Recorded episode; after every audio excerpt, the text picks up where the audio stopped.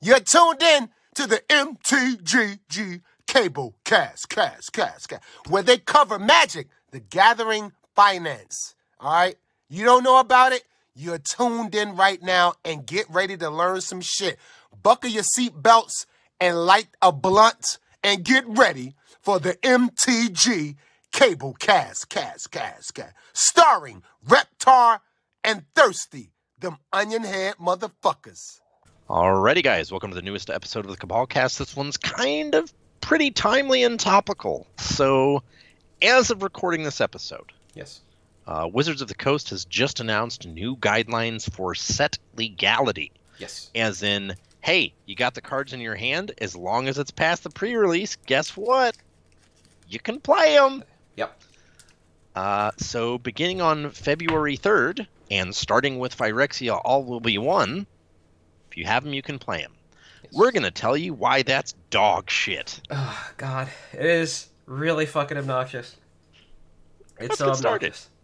Um, so as a vendor, if I just have a warehouse and a website, I don't care. I don't. This affects me zero. Because there's nothing in here that says I can ship my cards to you any earlier than the pre release date. This article is also bereft of some detail, like is the midnight pre-release on Friday the point of legality for these cards so that events can be start being held on Saturday and Sunday with these cards. They say they're going to align to Arena and Arena just goes. Same with Moto. So until they change my street date as a vendor with a warehouse and website, I don't care. Nothing changes. However, there are other options for me. Like if I'm a vendor with a warehouse and a website and a storefront. Now, I have to allocate people to cracking and making these singles available for in store purchase and pickup, which isn't that much different than what we were doing before, but now we have to place it in store ready for purchase. It's got to be good to go. All of our windows move up a little bit. It moves up about a week from where it would be normally. And it also changes how we approach buying and selling in store. It could mean a lot more sour people because we are currently cracking as they are trying to sell. And people dislike being told the price of their cards on release weekend, pre-release weekend, Yeah. as you are preparing to open. So it's a and little if more you're dour. already opening, Mhm. it's even worse. Yeah. I assume that experience is a little more akin to what you're going to get at the LGS, and we can circle back to the third type of vendor option later because it's a little more unique than the LGS experience. Yeah, the, the LGS experience. This is just awful. Um, I obviously pre-selling sealed is one of the ways you cover your load on pre-releases. Uh, selling through that product. Now I may not sell through the product as much because, and the interesting thing to me about this announcement, because you're right, it doesn't say you can ship the stuff. But if there was no chance whatsoever that you could ship it, that this was something that was just to benefit the LGS, I would think they would put it in this announcement because you know what there's been a lot of publicity about lately? How bad Wizards of the Coast has been for the LGS. Yeah. Wouldn't you want to throw a bone out there and just help them out?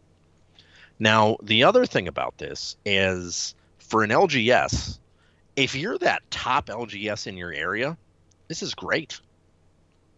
You can afford to open the product ahead of time, anyways.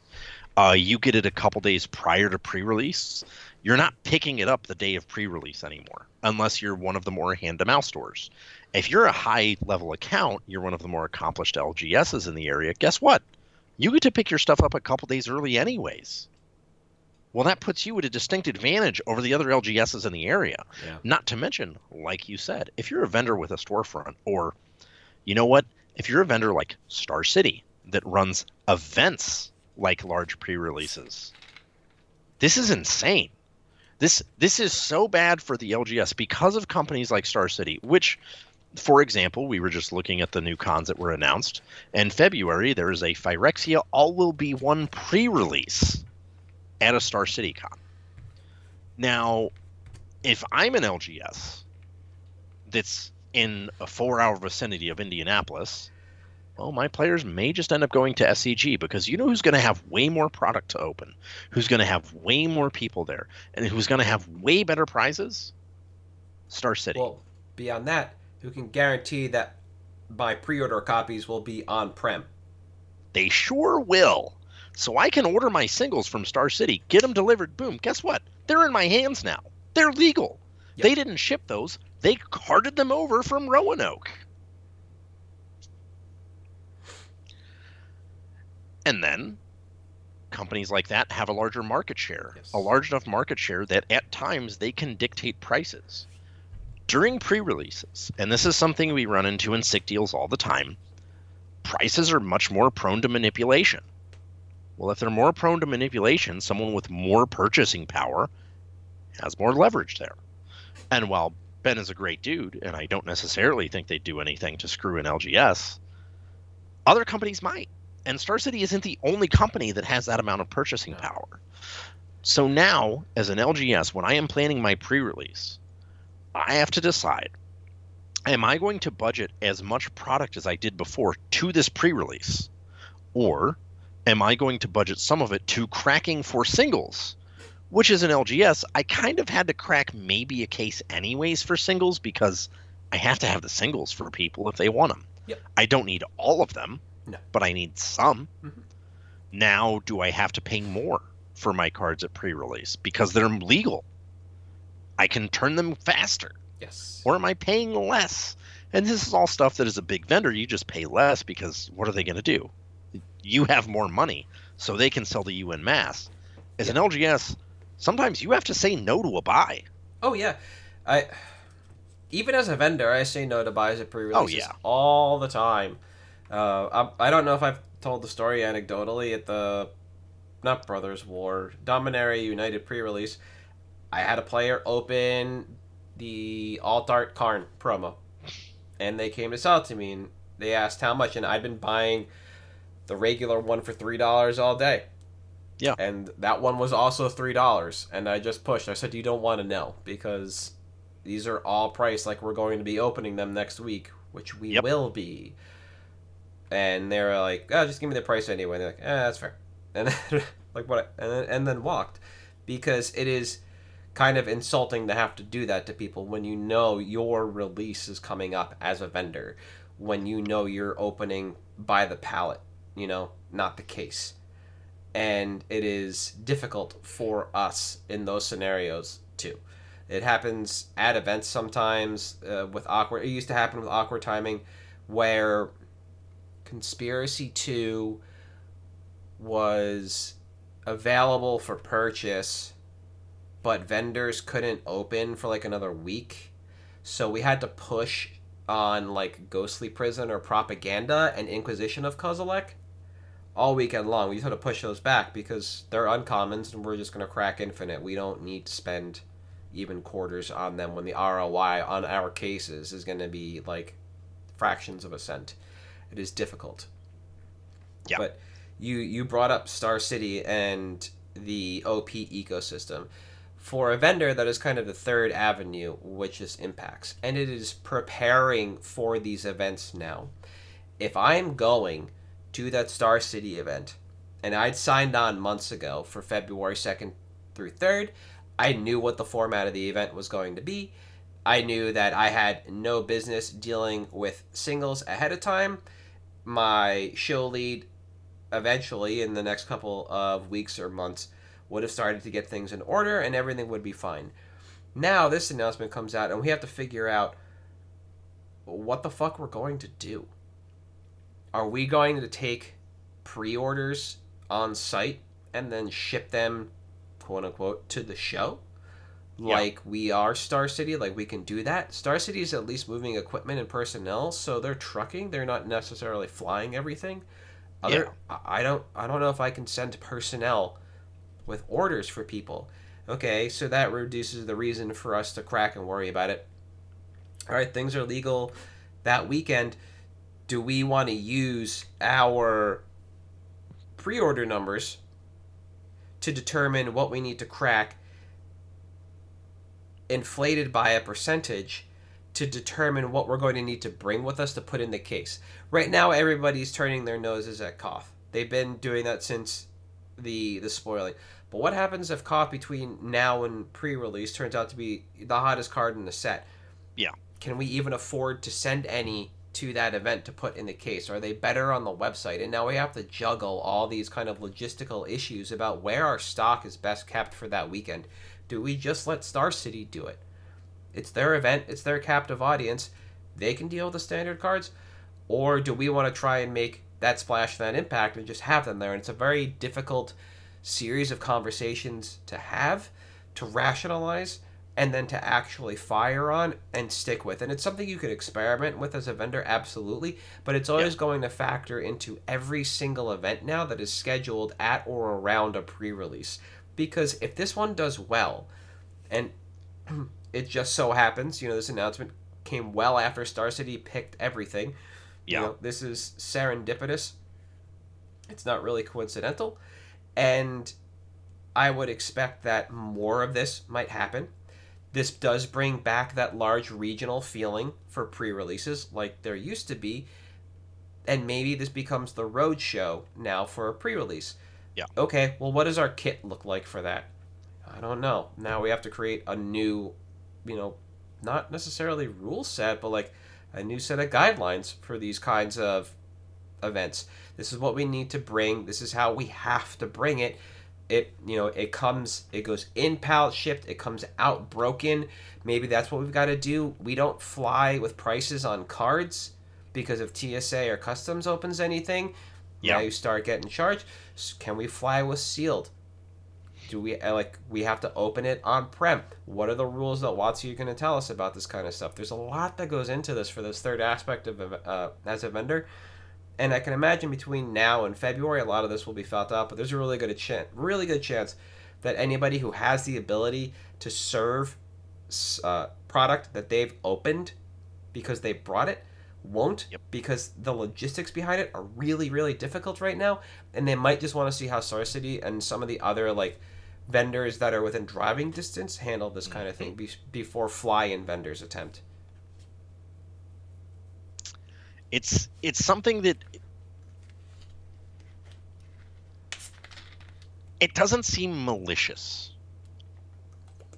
in any way that they're doing this. It seems like it's well intended. yeah And I think that makes it worse. I think it makes it really difficult yeah absolutely Eh, Like for for an LGS, I feel like it makes it much worse because it's it's like literally all right, well we're going to, you know, ev- everyone like I think in the article they cited uh over the years there's been a lot of people frustrated with the fact that they can't use their cards. Who? yeah I don't understand who can't wait a week What? Players receiving cards and not being able to play them in sanctioned events until a week later. Man, do you know how many Pro Tours they've had on pre-release weekends? Like three. good you know how terrible that's gonna be? Oh yeah, yeah. Like there was, I think there was one pro tour where like, where like a CFB team made it to the event, but their mule was going to be days late, so they like were in a mad dash for for cards while their mule was on the way. Like it's this weird anecdotal story that um either LSV or maybe Josh McClain tells Yeah. about one of the pro tours like that. Yeah, I don't. That that also makes no sense to me. That people just can't wait to play F and M with their new cards. They want to play with them on Monday. Like, all right, cool. I guess you can Let's play. Go to EDH, play them there, play with your friends.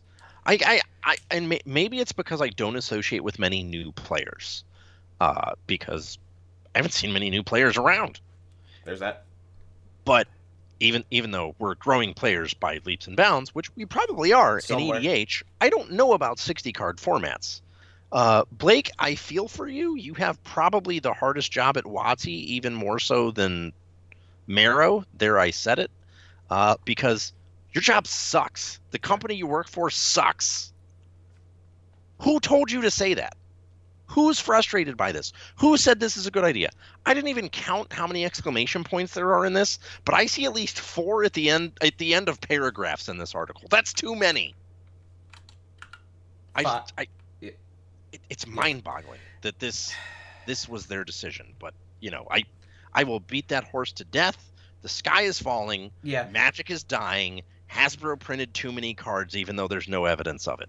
The one thing that that this makes me think of, and I I hate every moment of it because it is a slant against the LGS, hundred percent, is that between midnight Friday and F and M, if you don't order your cards from Card TCG Kingdom, Player or anybody who will ship who will ship Yeah. you your cards between midnight pre-release and F and M to get to you. You know, so let's say you're you overnight them.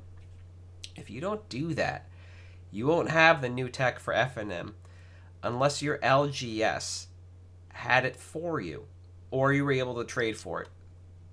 Still a, a difficult proposition when everybody's looking for four X of whatever it is. It doesn't matter, right? Yeah. And it creates the idea of rarity and a metagame that Richard Garfield wanted, which was that not everybody can own every copy of a card, so every place is going to be different. But that, like I said, is kind of a slight against the LGS. Because if the LGS doesn't have it, then I'm still just going to order it from somewhere else. Right? Because I have the ability to have the card I need or the card I want. It is this weird, like, it's not even like giving with one hand and taking with another. I think I might be reading into it way too much, and people can feel free to tell me I am, but it, it just kind of seems that way that, like, you're putting the enjoyment of a 60 card format at the foothold of the LGS. And if the Yeah. LGS cannot serve, then you're letting your players down, and there's no reason to have made this announcement anyway. Yeah. Not every LGS is super games. You know? Like, not every LGS is connected to a vendor warehouse. Yeah. Not They- not every LGS has the luxury of being able to open a bunch of product knowing they may only sell 20 to 30% of it. yeah. I, I just I and and it's the the interesting thing too to me about this is that it's been open secret, you know, Ben's tweeted about it, Cavs tweeted about everyone has tweeted about, hey look, when we're cracking for stuff, we're opening set boosters. You know what actually sells in a store? Set boosters. Yeah, it's the same. You know what doesn't do anything in a store? Draft Drafts. boosters. Yeah, because they're the So- dedicated. They're they're the dedicated product that you need for those midweek drafts, and that's it. So what what do I just eat into my set booster that I can actually sell to crack to get enough of this stuff or I open the draft boosters which are probably rotting and I don't even want to order most of the time Yep. because those events aren't firing. Like it, it is mind-boggling to Yeah. me. It is. There's at every stage except the vendor who has a warehouse and a website. This is a logistical nightmare for people, and eventually it'll shake out for everyone. They'll figure out. They'll figure it out. But it just like seemed to come at from nowhere because to your point, who cares? EDH players can just play what they want at Yeah. any point in time. Like I open this on Saturday morning in my pre-release. I'm gonna play it in my commander pod later in the day. Cool. Yeah. What's the problem? Nothing. You can't sanction any event anyway through companion because it's all just regular REL. I mean, technically it's sanctioned as long as there aren't proxies. It's got a Yeah. 1x multiplier. Who cares? You don't need a judge for shit anymore. Nope. What is Not even an? RCQ. Yeah. Like, so what does it matter? It, this is this is just kind of like born out of convenience to patch up an update cycle. It's like yeah. like now now the entire Magic ecosystem is on the same update cycle because they wanted digital to be cooler for a while, and then they realized that wasn't the place to be. So instead of rolling digital back a week and asking people to play in paper for a hot six or seven days, now you got to do it on Arena. Or sorry, now now now you got to move the paper date back. Like that's the other thing is they could have done they could have gone the other way and just shoved and said you can draft and play sealed all you want between Yep. days X and Y on Arena, and that is parallel to the real world when the release of a set happens, and then Constr- constructed kicks on, and you can play all those cards. Like, why didn't they go the other way with this one? Yep. Mm. It's not like you can play Commander on Arena yet. You know, they're not gonna yet. Uh, you can only do that on Moto, and it's not like Moto has all the cards anyway, or a working copy of most of the cards anyway. So what are you trying to align with? This is they they Yeah. You- I it, it just seems like someone said, "Hey, you know what? Nah, we've gotten a lot of flack for screwing the LGS. Let's just put a fork in them." uh, this yeah it's. I think this is just mental load bearing for the LGS. You Yeah. gotta figure out how the hell this really impacts. Like, yeah, absolutely. If you're the smaller LGS, you're gonna get mushed by the larger one, who can afford Yep. to crack. Like it is. I think that is a very dangerous aspect to this. Yeah. It really is. And the road show for um, larger regionals, yeah, absolutely. Has the opportunity to, to muck with some people. It's just a weird announcement, and I didn't see anybody who seemed very happy about it. To what your to your point, it just seemed just like a lot of okay and yeah, Just sure, it, good job, guys. I guess. yeah. I didn't know I wanted this, but now I have it. Yeah, I still don't know if I want it, but again, I've got it. I'm interesting to see if I ever get back to working events how that's going to line up. Yeah. Being like just a, a hired gun, how everybody's going to handle it. Because I can imagine already a number of different people that I work for and their immediate responses to this. And I think more more that I want to believe are just kind of thinking about like, eh, fuck it, who cares? Like, Deal with it later. yeah, exactly. Let the host have it. Yeah, the host gets the the, the best location in the room per their thoughts. The, Yep. the host gets everything. They can be the one to deal with this bullshit. Congrats, guys. Exactly. Congrats. Exactly. All right, you ready to move on to picks? Let's do it. I'm gonna go first. Yep. All right. So mine started from an interest in the OP announcement that we're getting more modern events, whatever, and I was like, all right, let's take a look at the metagame. There's that deck I hate. I fucking hate this deck. But that's because I love Jund, and Jund has a terrible matchup with this deck. Uh, and that deck is Amulet Titan. The card you were asking, well, uh, it was recently taken off the list, which was one of the reasons I've had my eye on it. And that card is the regular base version of Urza Saga from Modern Horizons 2. So, uh, we were digging into the analytics a little bit before we started recording, and there were some very interesting data points we found out. So, starting since October 13th, there have been a total of 1,400 copies of this card sold. Now, currently, across all conditions, there are 731 copies on TCG Player. Now, the most interesting thing about this is that in the last four days, so since the 16th till now, when we're recording this episode on the 21st of December, of those 1,400 copies, 300 of them sold in the last four days. So this card's been taken off the list. We've hit the point where some distributors are now out of Modern Horizons 2, so there's not a ton of this stuff laying around anymore. Uh, the sets that this was on the list on were largely okay Mm-hmm. production wise because most of them came out post COVID when we had manufacturing back to where it needed to be for cardboard. Uh, this is something that is fairly well positioned. If you take a look at uh, meta.io, Amulet Titan actually has the best win rate in the format right now. It is also a deck that, to use, I think, an appropriate term, has the hardest, excuse me, hardest simps in Magic. They love Urza's Saga. They love Amulet Titan. It's their favorite deck, Mhm. and they will always play it no matter what. So there's an audience for this card. Now, in terms of turnaround, this is where I think things get a little bit dicey. So if you look at the stocks graph and we start at about October 30th and scroll over, you'll see that this price point is real steady.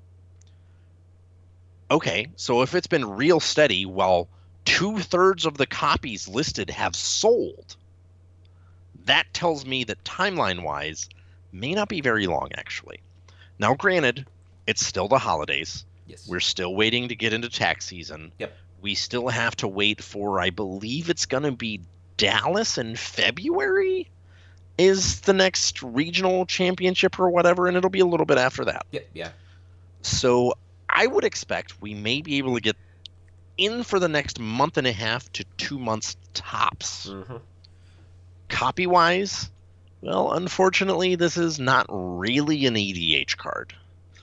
This is a 60 card format card. So, price barrier is a little bit higher, but we want to be buying in multiples of four.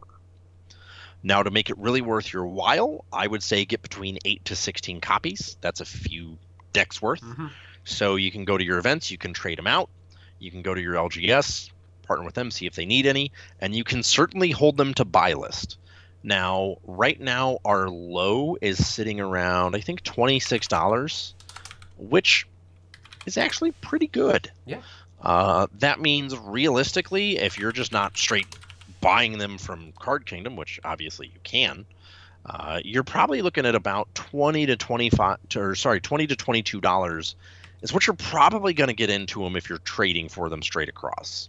Uh, you know i'm assuming you didn't pay full retail for all the cards in your trade binder that some of those came through packs or whatever else.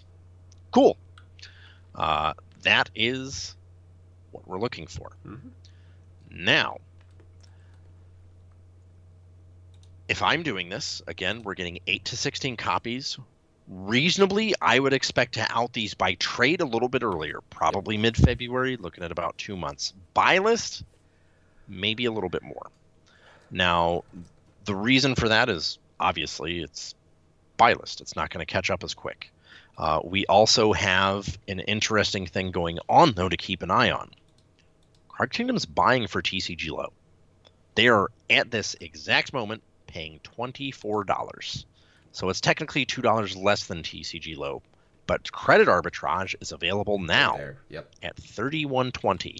And the wild thing about this, they want 136 copies. This is not something that they're like low on. No. This is something they want. They're also paying more for list copies. Sure. But again, the list is gone. We don't have it anymore. So it may be a little bit quicker, Mhm. but I still think we're going to see late February, early March is my guess. Yep. But I wouldn't be surprised. Pay attention to the buy lists because if this velocity keeps going, this card's going to dry up real quick, and you'll notice buy lists turn on very fast for it Yeah. because it is something that, sure, it's modern. It's still one of the more popular 60 card formats out there. I would say it's still probably more popular than Pioneer because it's modern. So keep an eye out, but it was something that I'd been paying attention to, and we looked at the actual velocity before the episode. I was like, all right, we can't wait on this anymore. I'm going to go ahead and pick it now. Yep. Our window is much shorter than a lot of my picks and even a lot of yours. So if you're true. going to do it, get in quick and make sure you pay attention. Yeah. Because I don't think that this is going to be the kind of card that is going to have a long window Mhm. Of opportunity. I think it's going to be as quick as our investment opportunity is. Yeah. Not that it's a pump and dump, because I don't think it is by any means, because pump and dump to me implies more manipulation than following the actual market trend. I don't think this is a card that's being manipulated. I think this is, even looking at the sales history on TCG, you can see it's not like someone bought 36 copies in an order or something. It's all a few copies here and there. Yeah. It's people finishing out decks. Uh, I think it's way more likely, though, that this could be one of the better quick turnarounds you can have, which to me makes the slightly increased barrier of entry much more worth it because you're not parking, you know, $240 on 10 copies of this card or whatever for a year and a half, you're parking them for a couple months. No, uh, I like it. When we were talking about this, we were it was like, okay, we're gonna upcycle the pick or not. We hemmed and hawed, and then we took a look at Vila and we are like, yeah, we absolutely have to because when we picked this originally, we didn't expect modern to take the turn it did in terms of format mm, variety. It became a very stale format, and eventually, you know, with the banning of I think Lurrus followed, and Yep. then uh, Yorion. after Yorion. that. Yeah. Uh, and it kind of reset modern again. And while things look to be quote unquote solved, there are a number of good decks to be playing. Without a premier event, you're not getting all the same level of competitor that you would normally for a format like modern. And once Yeah. we have that big push, then we should see, we should see the format straighten up a little bit, and we will see possibly the return to form of Hammer alongside this. Uh, we might see Tron pick up, and we might see this card. Amulet, yep, pick up. And all four of those decks use Saga X4. Yep. And who knows what else people want to play with. Yeah. Uh, I we're getting a lot of artifacts because Phyrexia. So who knows? Maybe there's a bunch of broken one drops that we just forgot to play test because we're Wizards of the Coast. Look, Skullclamp went through a lot of iterations, okay? Now, the one thing I do want to mention when you're talking about timeline is that there's kind of an insulating factor around price. So if you do take a little longer to figure out is this a card for you, etc., the Gaming Co. is anchoring this, like Yeah. we talked about the last couple of weeks, with 269 copies near mint at 37.99 and that is a, a far cry from where we are right now at low but it runs to 40 plus very quickly from there Yeah. with when you look at copies of, of uh, sorry vendors with copies of four or more so you've got some time to pick up on this if you want and figure out how you want to approach this. But absolutely this is something that you can take a look at now and decide if you want to get in or get in on. And if even if you need your set to play now's the time you're going to want to do it. Yeah. the same you'll have the same window no matter what. So this could even just be a cost saving technique. If you've waited this long to pick up your sagas it's not going to be too long before they 1.5x Yeah. and from there poss- possibly 2x from where we're from where we are right now overall i like the pick uh, it, it serves as a reminder to me that i need to pick up my extra copies so i can have hammer and i can have um what i grind it was a breach something else some other weird deck that i was trying to Yeah, play Bre- Breach I think ran it for or Legacy Breach did. Yeah. um yeah R.I.P. just yeah, two two decks with Saga side by side in the gauntlet because I have you know some very nice proxies sitting next to me with the words Urza Saga written on them, which work out really really They well. They could even be Time Spiral. Who knows? true- exactly. Well, they're on lands. That's how I do my proxies. Um, Force of Will in the same stack. I don't think this is the same deck. All right. One of them was a Lurrus. The other one I think was when I was testing uh, Amulet. Hmm. Um, haha. And how the turns have tabled. And I think, like I said, it, even then, it serves as a reminder for people like this is a card you should pick up. This is a card you need to look at. Ancillarily, if there are people moving into modern and you want to start making like quick, li- quick little packages, you can take a look at the cards on uh, Nexus Saga as well. Yep. Because as this rises, it will bring a lot of the other ancillary cards alongside it with it. Those being some of the core cards to Hammer, some of the core cards to Amulet, some of the core cards to Tron. So I think it's a, a great look and a great upcycle. For me, uh, I'm sticking with the uh, I think Commander Blue theme. Was I on blue last week? I can't remember. What was my pick? Yeah, you were. I don't know. Either last week or the week before. You were all Alright. blue. We're going with a card that's been near and dear to my heart forever, but is fucking terrible. And it is Archmage Ascension from Yeah. Battle for Zendikar. This this Brainstorm's so good with this card. This card is a fucking doozy. So I've got the stocks graph up now, so you can try and figure out what this card is doing as I explain it to you. So it costs two and a blue for an enchantment, and like the other ascensions, it says at the beginning of each end step. Sorry, it has two. Uh, there's two things. There's two triggers. Yeah. One, the the second one, which is ridiculous to put it second, is how you put counters on it. The first one is what happens when there are counters on it. So at the beginning of each end step, if you drew two or more cards this turn, you may put a quest counter on Archmage's Ascension, like all the other ones. As long as Archmage's Ascension has six or more quest counters on it, if you would draw a card, you may instead search your library for a card and put that card into your hand, then shuffle your library. So every draw spell just becomes a tutor for every card you draw. Yeah, yeah. Imagine casting Brainstorm, and instead of casting Brainstorm, you resolve Demonic Tutor three times. That sounds delightful. And that is Sign what me up. Yeah, that's what Archmage Archmage's Ascension is here to do.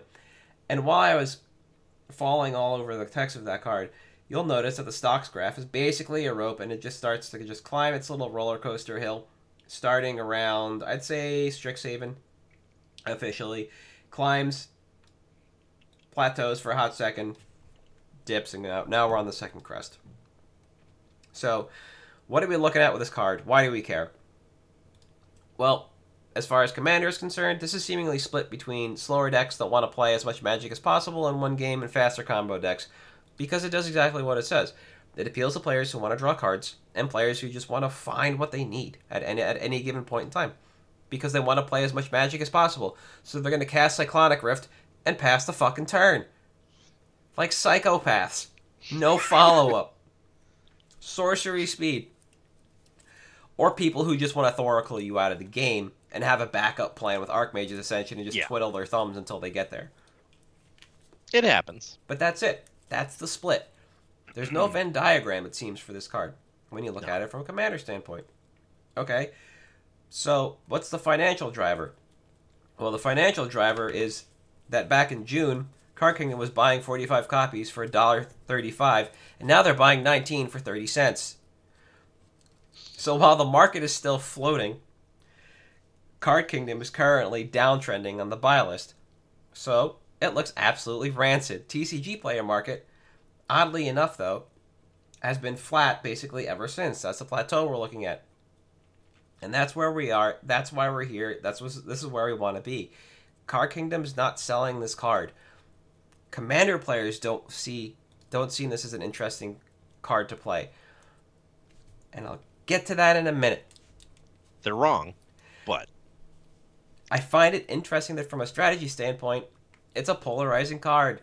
There's no overlap. You either want to play a long game with a deck helmed by like Alondo the Seer, uh, Atemsis All-Seeing, Nezahal Primer Primal Tide, these big goofy generals that do nothing, or you combo kill with a Zombie Lady of Scrolls and Kwain the Itinerant Meddler. That's the Azor Rabbit. Like, so Yeah. While divisive and that's something I look for in cards and their popularity in the format, I'm not terribly concerned about it because this is the self-reporting section of players that are really looking into into this card and it's not that relevant to them. And this is like the fourth time I've said that because I think this is an Invisibles card. This is 100% an Invisibles card.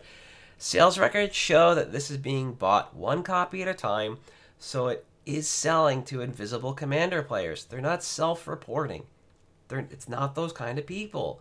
And while I can't say with certainty what strategies this is being employed into the kitchen table level, I feel confident in saying that it'll be in the longer game kind of builds and possibly that missing piece of like the mid-game build decks yeah. like what we're missing for that that's the invisibles they're playing it to the mid game i believe this is truly just b- happening below the surface. And that means it's most likely being extracted from binders where this exists bulk bins where this exists.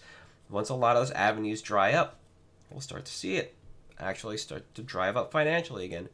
Now, regardless of who's playing this, the fact remains that this card isn't overpowering, it just gets the job done. It can do everything from finding your answers to ending the game, and that flexibility and utility cannot be overstated. Non threatening is super key.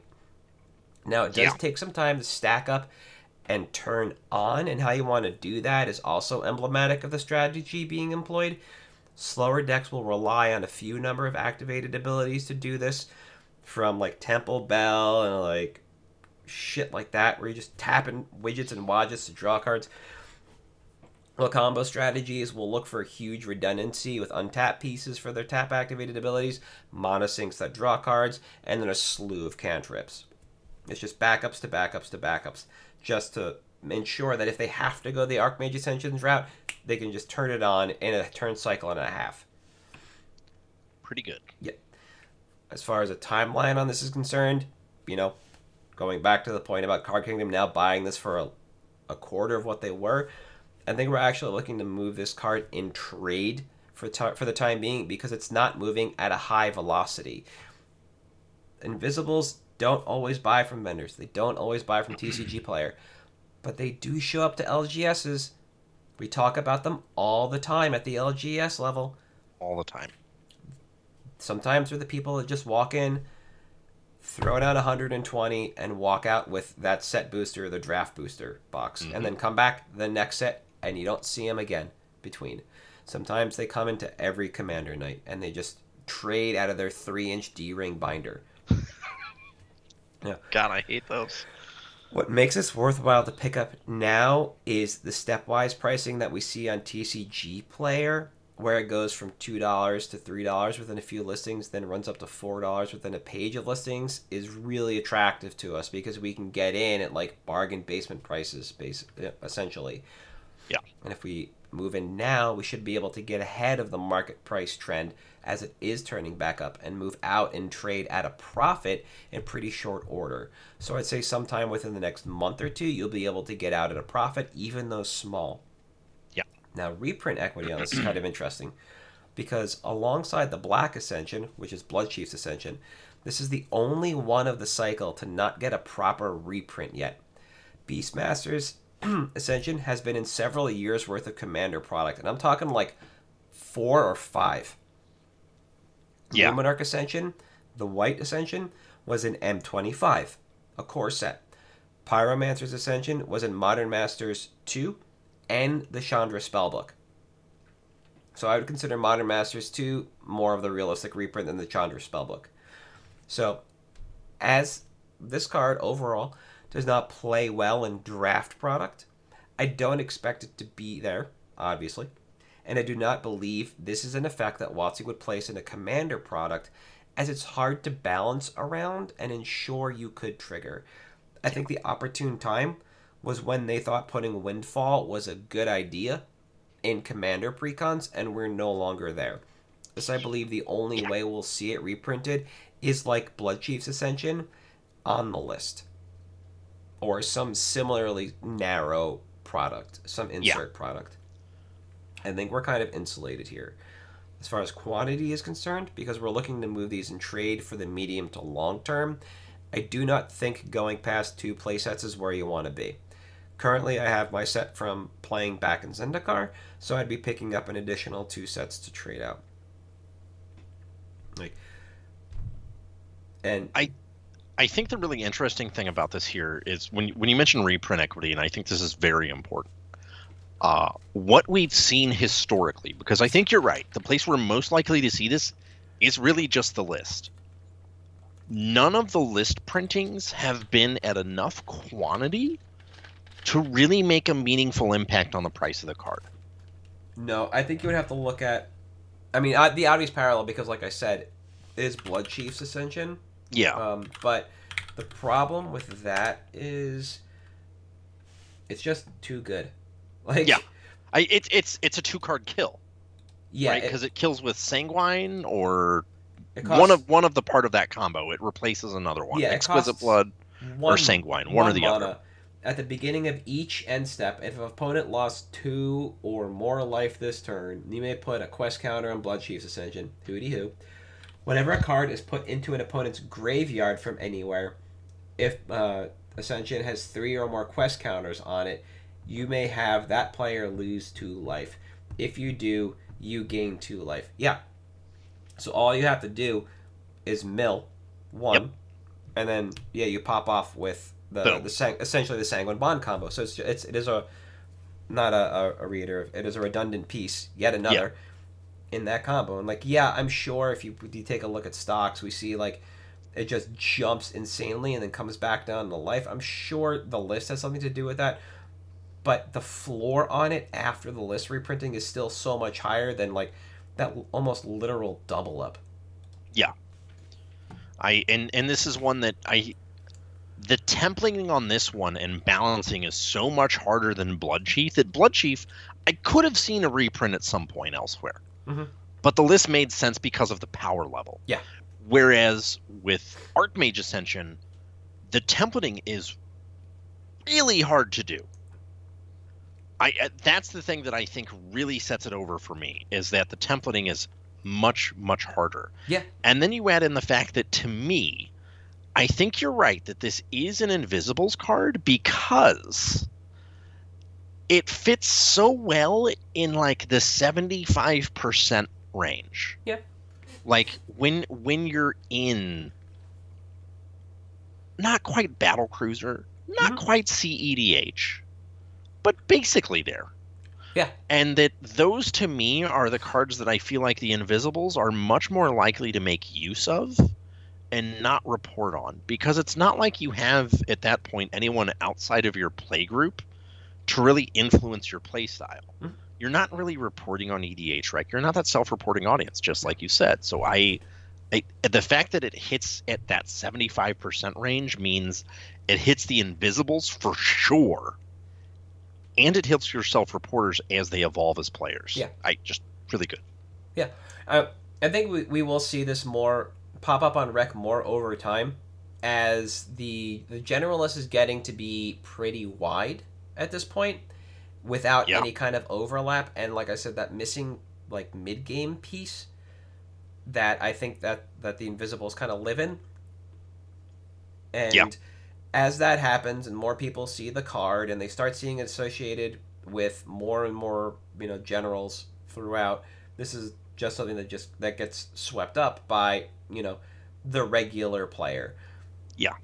and whether people choose to pick it up or not or understand the the power of it is to be seen but this just stands as a card that right now you can pick up and move in trade pretty Yeah. po- uh, pretty positively in pretty short order like the other thing that I was surprised when I saw this and I, I talked about the idea of playing as much magic as possible I don't mean in the kind of way where I actually play this card in Commander. Um, I have two decks that I don't like playing anymore because they go too long. Crash the Bloodbraid It's just Jund him out. It's Jund. Yep. It is fifty percent Jund. That's it. What's your man- What's your your matchup percentage at any point in time? Fifty percent. That's the joke. It is Boom or Jund. Yep. And it is a very long game. The other is Dromar. It is a very long game deck. Yep. At one point in time, the card Moat was in there. We're going for the long haul with Dromar, right? You are not kidding. And I could trigger this pretty reliably and pretty easily. And so those are the like that that control style deck doesn't seem to exist yet. And I think as people begin to understand the power of the card or maybe move back into Mystic Remora and Rhystic Study to fight back against Smothering Tithe and Dockside Extortionist, we could see the uptick here because Control has to figure out a way to play. Yeah. And to win with Control, you have to have your answers.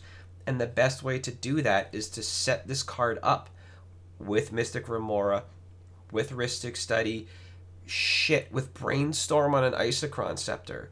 It doesn't Yeah. matter. You got to be able to set this up so that every time thereafter, when you zero Jace the Mind Sculptor, you detutor, detutor, detutor, and put two cards back that are irre- that are irrelevant. Yeah. Spin top to put the third card on top because it's better than the two you just put back. Like that's what you need to be doing. That's the power of this card, and eventually, in time, that's where I see this going inter- inside the format. I don't think it'll take somebody like Tomer to pick this up or Krim from uh, Commander Clash. I don't think it'll take Game Knights. I think it'll just happen naturally over time as people start evolving their lists. Yeah. But I have faith in this card in the long term. Yeah, I, I think again this is really solid. It's also a card that I think it goes really well with another with a card that I think probably should be banned in EDH, uh, and that is Consecrated Sphinx. Yes. And the reason I think that's relevant is because Consecrated Sphinx to me is a gateway drug.